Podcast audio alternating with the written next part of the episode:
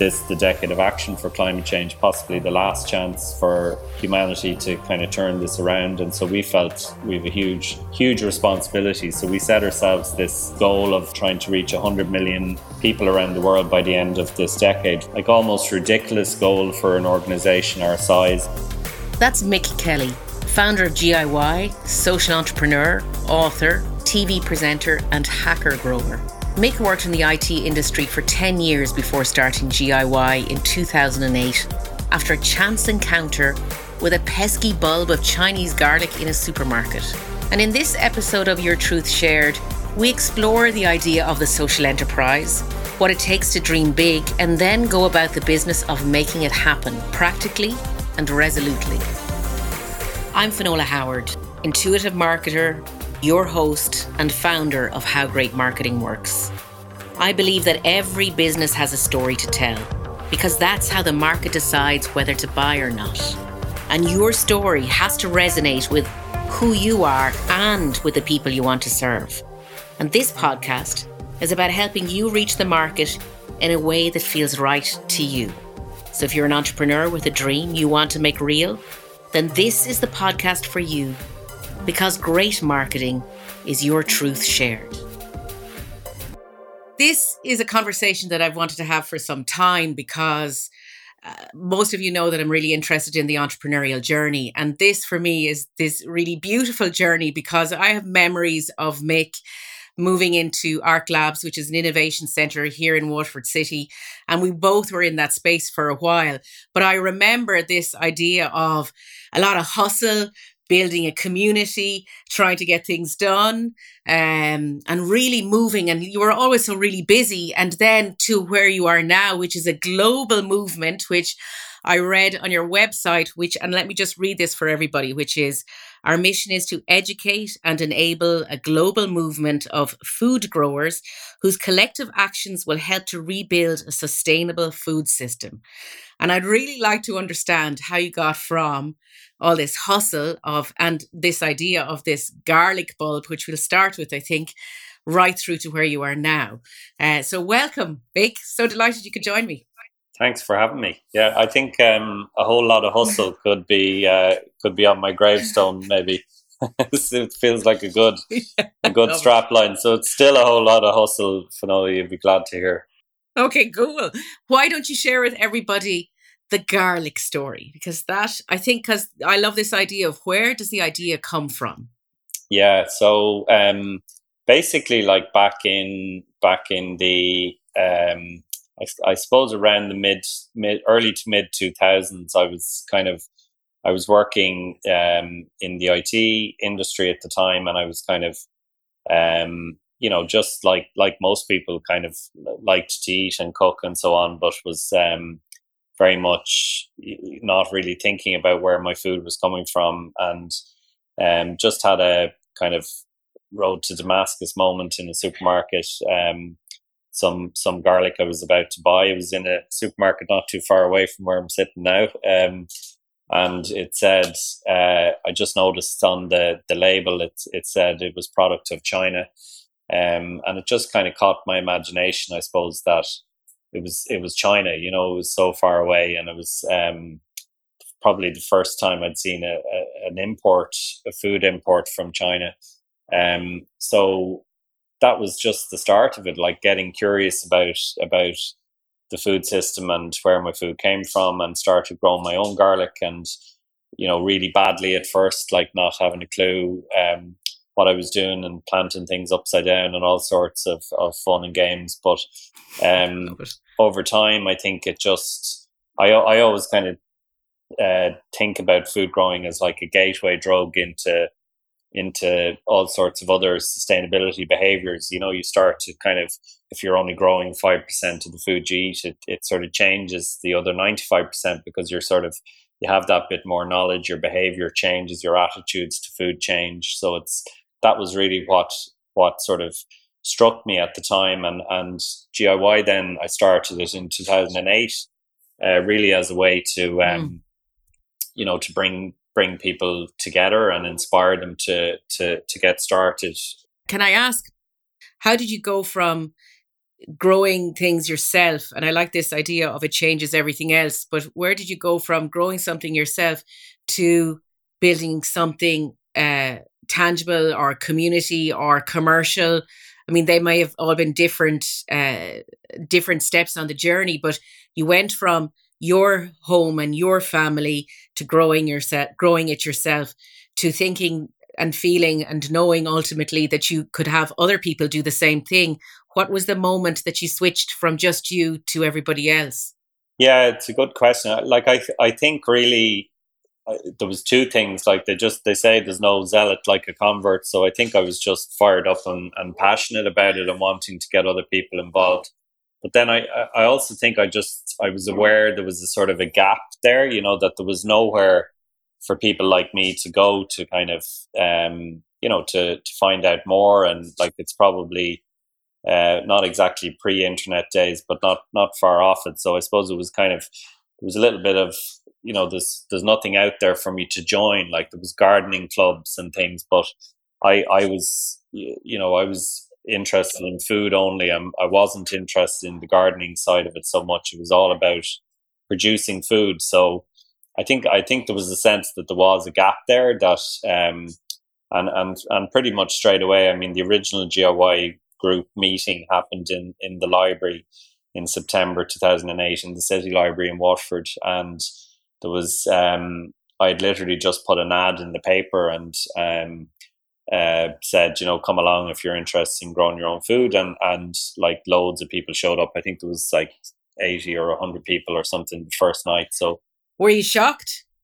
Yeah, completely, um, completely shocked. But I think there was immediately the sense that Jesus, there, you know, there's there's this demand out there for for something, and then then it went from one group to to many groups because like a um a few people kind of got in touch to say I've heard about this this group in Waterford. Like, can I can I set one up in my own community? So this the second one was was in Tramore, and then there was one in New Ross and and Thomastown and Kilkenny and stuff, and it just started to sort of to spread from there. So I think within a year, probably by by the following September two thousand and nine, we were we were we were of a mind, you know, that some of the original people who were involved in the Waterford group, we were sort of of a mind to turn this into, you know, a national organization. Um, and that was the that was the sort of early stages of it, you know.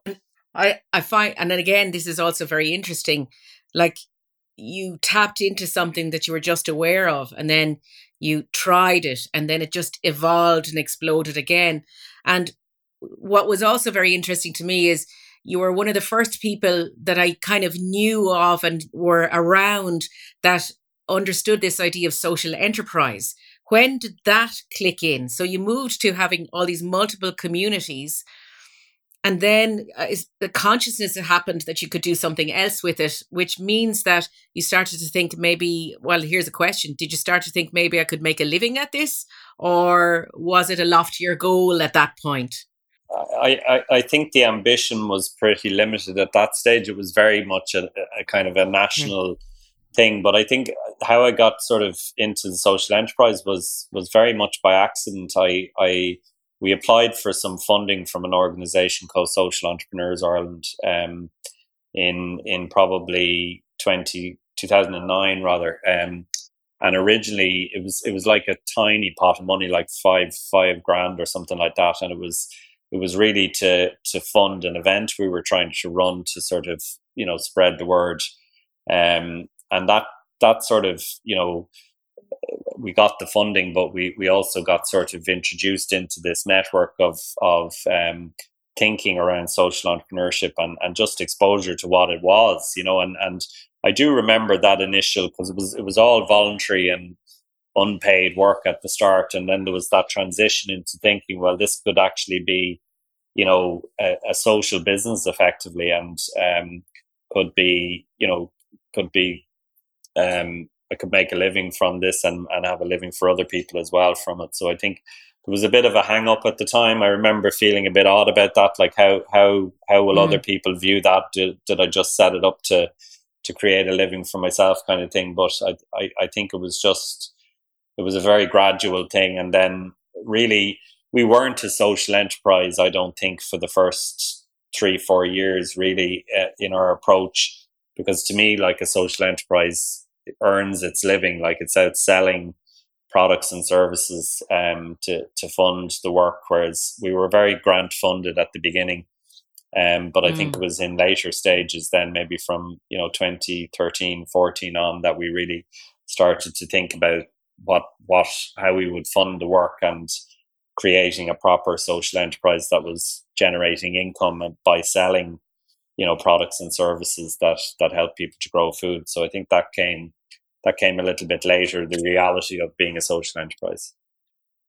Do you think it's um do you think it's still a relatively new thing? I mean i get the sense it's still a little bit left of center to have a social enterprise? Like how do you feel of it as a model? Like it's completely changed how you guys work and operate and it's quite forward thinking and it's potentially an antidote to the um the extreme awfulness of capitalism. I'm kind of interested in what you feel about it because you would have been at the start.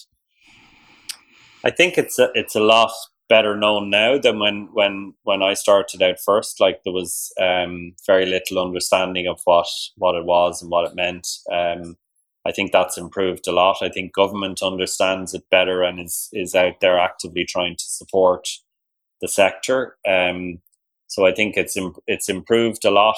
It, it's not universally understood. I guess there's still confusion. I think about like mm. where is where the there are a lot of charities out there, for example, that are social enterprises um, um, that that aren't really. I, I, I don't think you know they they.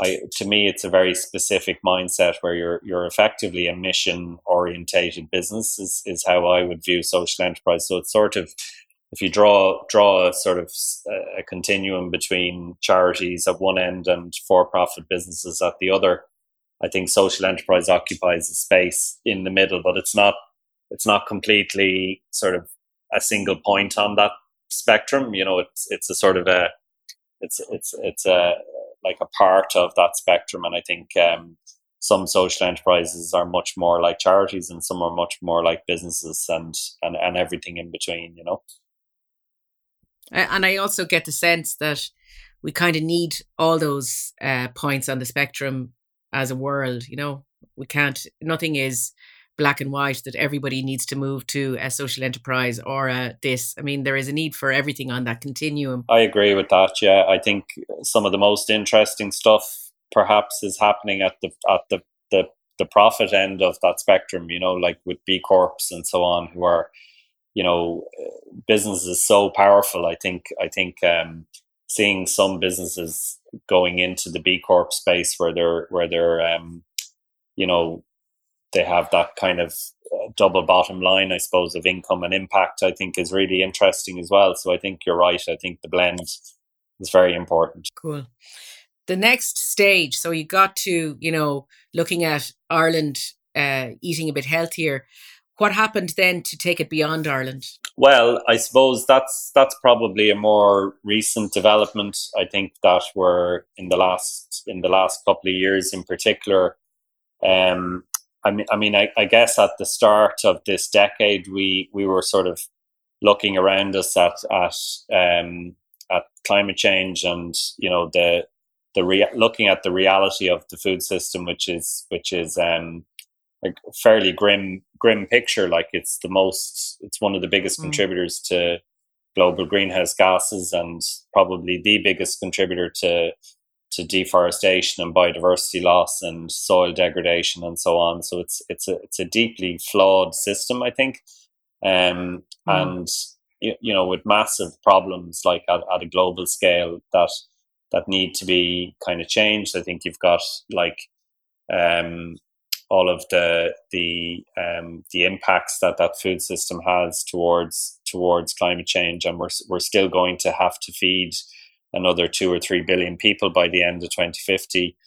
Um, you've got all of this kind of concentration of power in, into you know a very small number of of of corporate entities. You've got you know almost like a global standard diet now that's that's kind of um, very reliant on 10 or 12 kind of mega crops around the world. So, so very, you know, very kind of homogenous, um, unstable system in some ways that's very vulnerable to all these external shocks that we're seeing, like pandemics and, you know, weather, mm. extreme weather events and war and so on. So like, I, I think we, we were very conscious that we built an organization that could, could do run programs that, um, support people to grow their own food and develop a more sustainable approach to to to living um, that were very successful and very scalable. Like we were we were reaching you know five six hundred thousand people a year something like that as by by the turn of the the decades and we felt we had a, a responsibility to um, to do as much as we possibly could. So the UN had designated this the decade of action for climate change, possibly the last chance for for humanity to kind of turn this around. And so we felt we have a huge, huge responsibility. So we set ourselves this this goal of of reaching, trying to reach 100 million um, people around the world by the end of this decade, which is like a like almost ridiculous goal for an organization our size and and you know um, but we just felt we have to try and do something, and and so we're we're deep in the trenches, Finola, of trying to figure out the kind of organization and the kind of partnerships we need and the kind of um, organizational strength and resources that we need to have to achieve that that that target. So it's we're right at the beginning of it. To be frank, I mean we've we've got some things happening at a global uh, level in terms of um, our TV series is is out on Amazon Prime around the world and so on. Um, but in terms of program delivery, it's really it's really here in the UK at the moment, and it needs to. We need a huge step up in the next two to three years to to sort of um, like a like literally a quantum leap in in in scale and ambition to try and get ourselves on a trajectory to to hit that number. And it's a it's a very challenging thing that that is keeping us keeping us up all night at the moment, figuring out how we're going to do that. Again, I mean it's it's incredible and it's uh, powerful because I still come back to this idea you're going into the library and you're amazed by 80 people. Yeah. and you're thinking I could take a little step here. And then and often I think because I'm always really curious about entrepreneurs who have great vision. And the more that I speak to entrepreneurs with great vision, I'm I'm starting to realize that it's it's an incremental vision that while it may look like it's you know awe inspiring and the heavens opened and all that kind yeah. of lightning happened actually it's possibly more incremental than it is the bolt of lightning that comes. Um would you say that's true or? Uh, completely. Like i don't think the plan was fully baked at all you know at any stage. I think i think it's it's always evolving. Um I don't think we uh, like. I think when we started, we were all about supporting these GIY groups around the country, and I think in t- over a couple of years, I got frustrated with the pace, the pace of that, and and it's it's very small scale. Like it's it's you know fifty or eighty people meeting in a library or less. Um, even even if you've got loads of nodes in that system, it's still very small scale and so we started running kind of campaigns and programs probably around 2013 that were much more mass market and much more, you know, much more scalable.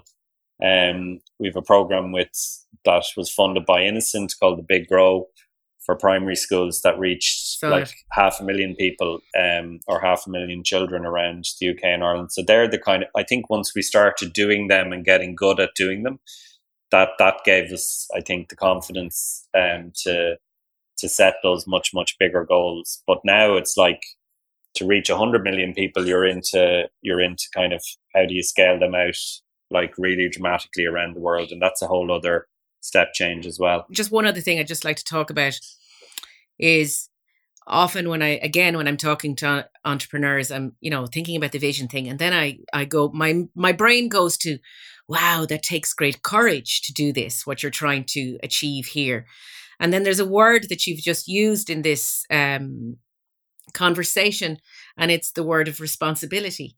So I wonder is it courage or responsibility that gives you the guts yeah, or courage, whatever, to have a, ch- a chink in the armor of those few small organizations that control our food system? Yeah, it's, it's a br- no, it is. It's a brilliant question. I, I think it's probably a combination of of all of those things. Probably a healthy dose of ego as well is is is important into the okay, cool into the mix too. I, I, love it. I, I, think for sure you have yeah. to be a bit of a, a bit of an egomaniac maybe to think that you can achieve those kind of things. But um, I think I think definitely I feel the responsibility very like I, I, I don't know about you, but I look at I look at the news these days and I just I, I, I unless you're able to sort of say to yourself that you're doing something um you're doing something kind of to, to try and fix it, you're you're kind of it's it's just really overwhelming. So I, at least I feel yeah. I can look myself in the mirror and say, you know, I'm doing trying to do something about it at this stage, you know. I, I think we all could do more of that. Actually, you you inspire me to do more of that. To look and see, it's possible. You know, you know that whole one-liner of every person can make a difference. Yeah. I, I remember being at an event several years ago, and being told not one one person can't make a difference, and having a stand-up argument in a in a, an entrepreneur's group to say, well, if I believed that, I would go home if I couldn't make a difference. Yeah. And I think I think we could, we can all do more. The other thing that's interesting to me is as well when I speak to entrepreneurs about vision or mission, you know, of what are you here for? What are you trying to achieve? Often there's a reticence to really fully embrace that heartfelt, really gut centered thing that they want to change in the world. And it's the, I really love that about GIY that you are ballsy enough, responsible enough ego maniacally enough going for it to actually um, embrace that mission. Yeah, I do think there's also a really important point. I think around you know vision setting or goal setting or whatever you want to call it that it it has it has its own organizing power you know if that doesn't sound like i don't want it to sound like sort of spiritual intention setting or anything like that but i do feel you know when you set yourself a goal, um, it it it forces you to sort of actually think about what are the steps to achieve that. Like, and I just I just do think this something something shifts and things start to happen. So I remember hearing this guy speaking about this, like saying, you know, the the when when John F. Kennedy set the, the goal to, that he was going to put a man on the moon, like mm. you can imagine the mm. the sort of engineers in NASA the next day had to sit down and sort of start to figure out like how the hell are we going to do that, you know? And it's the same, I think, with the hundred million GIYers goal. It's like it's it's it's talked about every day in our organization, and and we're all sort of sort of thinking about like what are the steps we have to take. And I do think when you do that, like doors open and opportunities happen if you believe in sort of synchronicity and all that stuff. I, I which which I do. I think just people people come to help and doors open and you know opportunities happen and partnerships occur that you know wouldn't ha- wouldn't happen if you didn't set that goal. So I think even though sometimes it sounds a bit a bit crazy to be setting these big big audacious goals I think they're also critically important um, in an operational sense if that makes if that makes sense you know they just they they come with their own organizing power i think you know? I love uh, the key thing i got from that is you said we talk about it every day and i noticed as well because when i was you know just refreshing my uh, uh, familiarity with giy i looked at wow there's huge amounts of effort uh, into culture for giy that surely forms part of the talk about it every day thing. Yeah, I, I, I, I think that's true. We, we've, um, you know, we, we, we set, um, we have a culture book in, in the organization that's, um, I suppose like we always felt, you know, the employee handbook is a very, it's a very dry kind of, um, you know legal legalistic documents that's very important obviously but nobody really ever reads them yeah um you know it's like 80 pages long and it sits sits in a in a in a folder or whatever but um the culture book is a very important part of our induction process and the ongoing training we do with staff that it governs like how we work um and you know the kind of energy and and uh, approach that we take to that work. I think um, it's it's it's it's more important. I think as the organisation grows and staff numbers grow, that you you hold on to that culture book, and we've got like you know five core values that that um, are very important to us, like be being brilliant and being you know bringing creativity to everything we do, and being ambitious and bold and so on. These are very very important values to us, but having the kind of north star like goals that are that are kind of internalized by everyone, I think are are really are really important. And it took us, I think, a year or so for the 100 million GIYers. I think originally there was a lot of people probably felt, geez, that's just bonkers. You know, it's, it's, it's, um, it's such a huge number, but I think it, over time it just, it became a systemic part of the, the work that we do and everyone understands that that's, that's the road that we're on. Did you come up with a number collectively?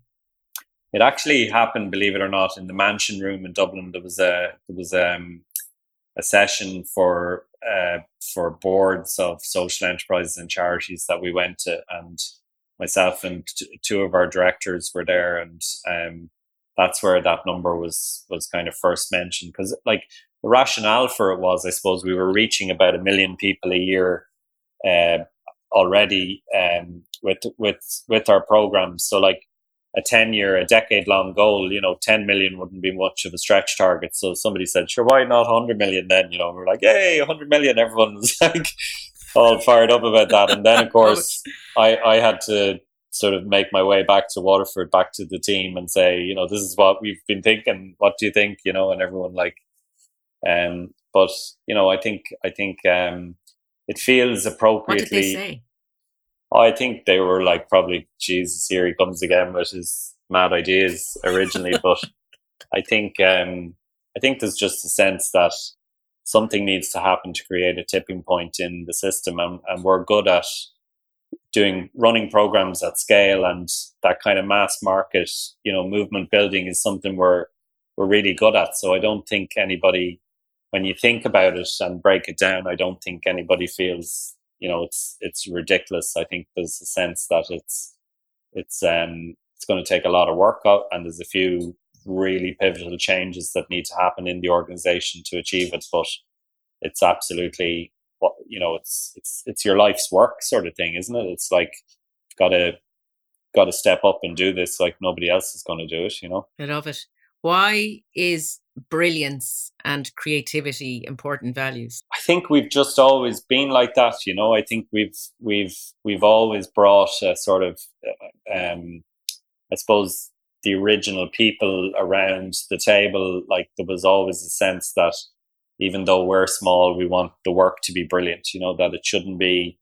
I don't know. Do you know like just that sort of do-gooders like um kind of approach that it's just it's it's kind of really well intentioned therefore it doesn't have to be brilliant. I think we felt it had to be brilliant and well intentioned and and definitely some of the people involved from day one were you know had that creative marketing the marketing chops as well that are really important part of it you know? I can see the brilliance. It's interesting you the other milestone for me for GIY was when you decided to actually buy a piece of land in the center of Waterford and to build your own GIY HQ and and you probably I don't know how the phrase was coined but now everyone calls it Grow HQ like you've named it.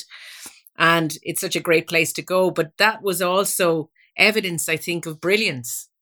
I mean to have again the balls the courage to go why not? Is is that how that started, or was that just why did you decide to do that? Um, do you know what put it into my head originally was I I I got invited to speak at this thing called the Do Lectures in in Wales, and it's it's held in a place called Fforest, um, which is as it, as it would suggest, it's a it's a it's a kind of a meeting space and a, an event space in a forest in Wales, and it just really struck me that what we were missing at the time was a sense of place. You know, we had no, we had an office uh, like originally in Arc Labs, as you say, and um, more more after that we were we had an office in the Williamstown Centre in Waterford, and but we had no, we didn't have a place to sort of bring people and show them our view of the world. Um, so that was the sort of starting point. Um, and we went and discussed it with um, with the council, and this was a piece of land that was kind of unused. It was it was um, it was zoned open space, which meant it couldn't really be developed. Um, and we just we just pitched pitched it to the council, and they, you know, in fairness to them, they had a very a very visionary kind of decision, I think, to sort of say, well, look, um, let's let's support this organization to try and do this, and they gave us the site. Um, um, which was very generous. You know, it's a very valuable, very valuable mm. piece of land in a very good location in Waterford. Um, and that was that was really it. But like, yeah, to speak to the to the sort of the courage side of it, I mean, I I remember some very some very kind of hair break hair raising uh, heartbreaking moments along the way trying to raise the money to build this place because it was it was a big big chunk of change and few few moments where you just you kind of a night dark night of the soul almost where you're really being tested like do you have do you have what it takes to to to kind of pull this off and, and keep going for it? And we had a an actual a moment where I remember we had to um, sign sign the contract with the builder when we hadn't the complete funding kind of um, stack in place for it. And, and that was like, I, I remember photos being taken of us signing the contract with the builder and me look, looking at the photos and thinking like, you know, feeling like a fraud almost, you know, I didn't have the money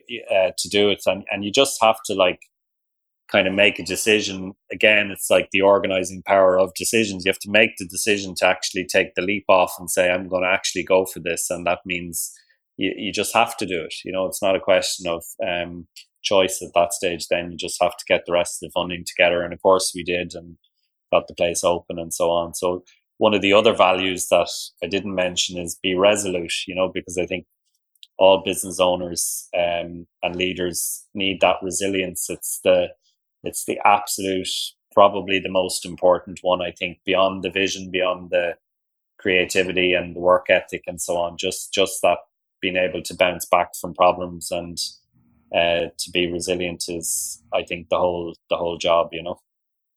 Did you ever see failure? Yeah, I think in your in your in your dark night of the soul, in your dark yeah. thoughts, I think you do. Um, but resilience is being able to see them and just keep going anyway. You know. yeah, I I wonder is that you a refusal to entertain them is that a way of looking at them because sometimes I think you just have to just push through and just not even pay attention to it.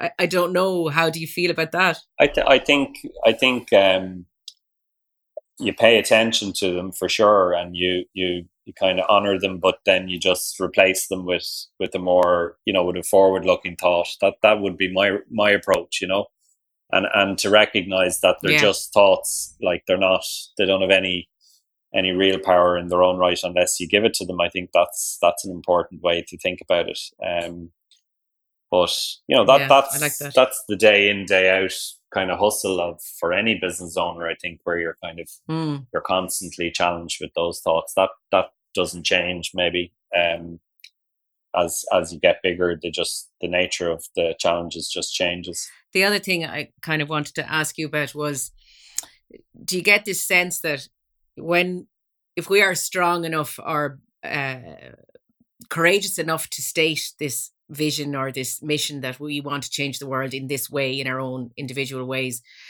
that I, I keep coming across this of somebody really embraced what we were doing. Somebody really loved that we were doing it. And i get this sense that as human beings we might so while in ourselves we might feel mm, do i think i can do that? And can i actually really go for it? And yet people are ready to receive that really powerfully and i think it often surprises us you know you you when you told that story of the council actually you know giving you a chance do you think that's more common than we realize?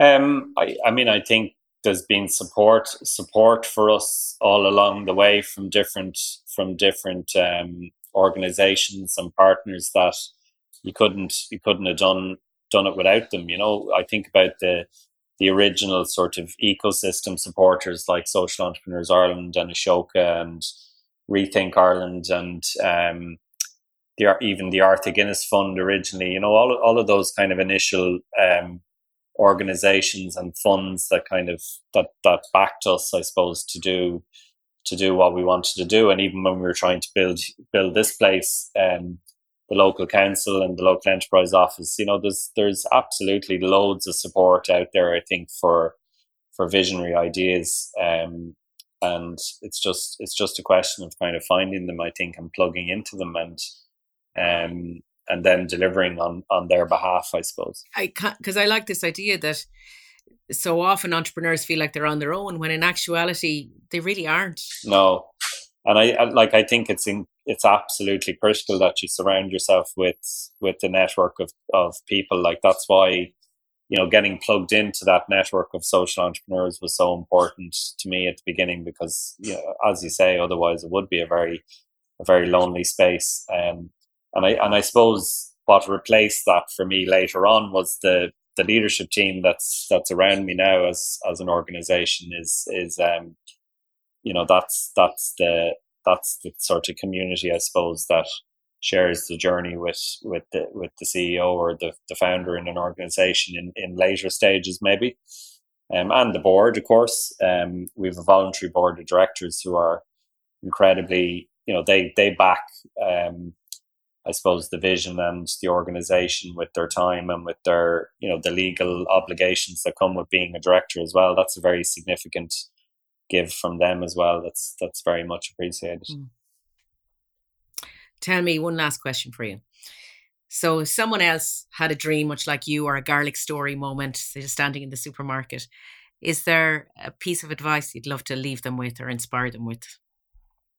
I mean, I I, I think it's not it's not all a bed of roses. Like I'll just caveat caveat what I'm going to say with with with mm. that because it's it's tremendously hard work and and challenging at times. But you know, the the Japanese talk about um, this concept of of ikigai, which is like a it's like the sweet spot when when you when you work at something that you're that you know this sort of cliche that gets thrown around if you work work with something you love you'll never work a day of your life. I don't i don't mm. really buy into that but i do think there is a sweet spot of where you're working at something that you're you're bloody good at like you can do it better than anybody else. Um the world needs it you know i think that that's that's a critically like the mission the sense of mission i think is really important. Like obviously you also need to get get paid for it, you know, and get get a decent living out of it. I think that's really important as well. Um, like so, if you can combine all of those things, then you are you are in a kind of in a in a space where you're working at something that's truly, you know, a life's work. Like that's what it feels like. I couldn't I couldn't imagine myself doing anything else. Um, so that's that feels like a very privileged space to be in. So I'd say if you if you've got that idea like life is short and and um, there's there's enough problems out there that that you put your attention to fixing one of them and um, um, do something do something valuable with your time. You know, we only get one one spin on the merry-go-round, as it were. So just make make the most of it. So if you're on the fence, thinking maybe I should, maybe I shouldn't, I'd say absolutely you should. Cool. Thank you so much for your time. That's just been a wonderful conversation. Thank you. Thanks, Finola. Thanks for having me. I hope you enjoyed that episode. If you'd like to find out more about Mick, check out the GIY website at giy.ie. And if you'd be so kind to share this episode with someone you know who would find it valuable, I would greatly appreciate it. If you'd like to reach out to me about the podcast or anything else, you can connect with me on LinkedIn at linkedin.com forward slash in forward slash Finola Howard and I'll be back next week with another great guest. And until then, take care.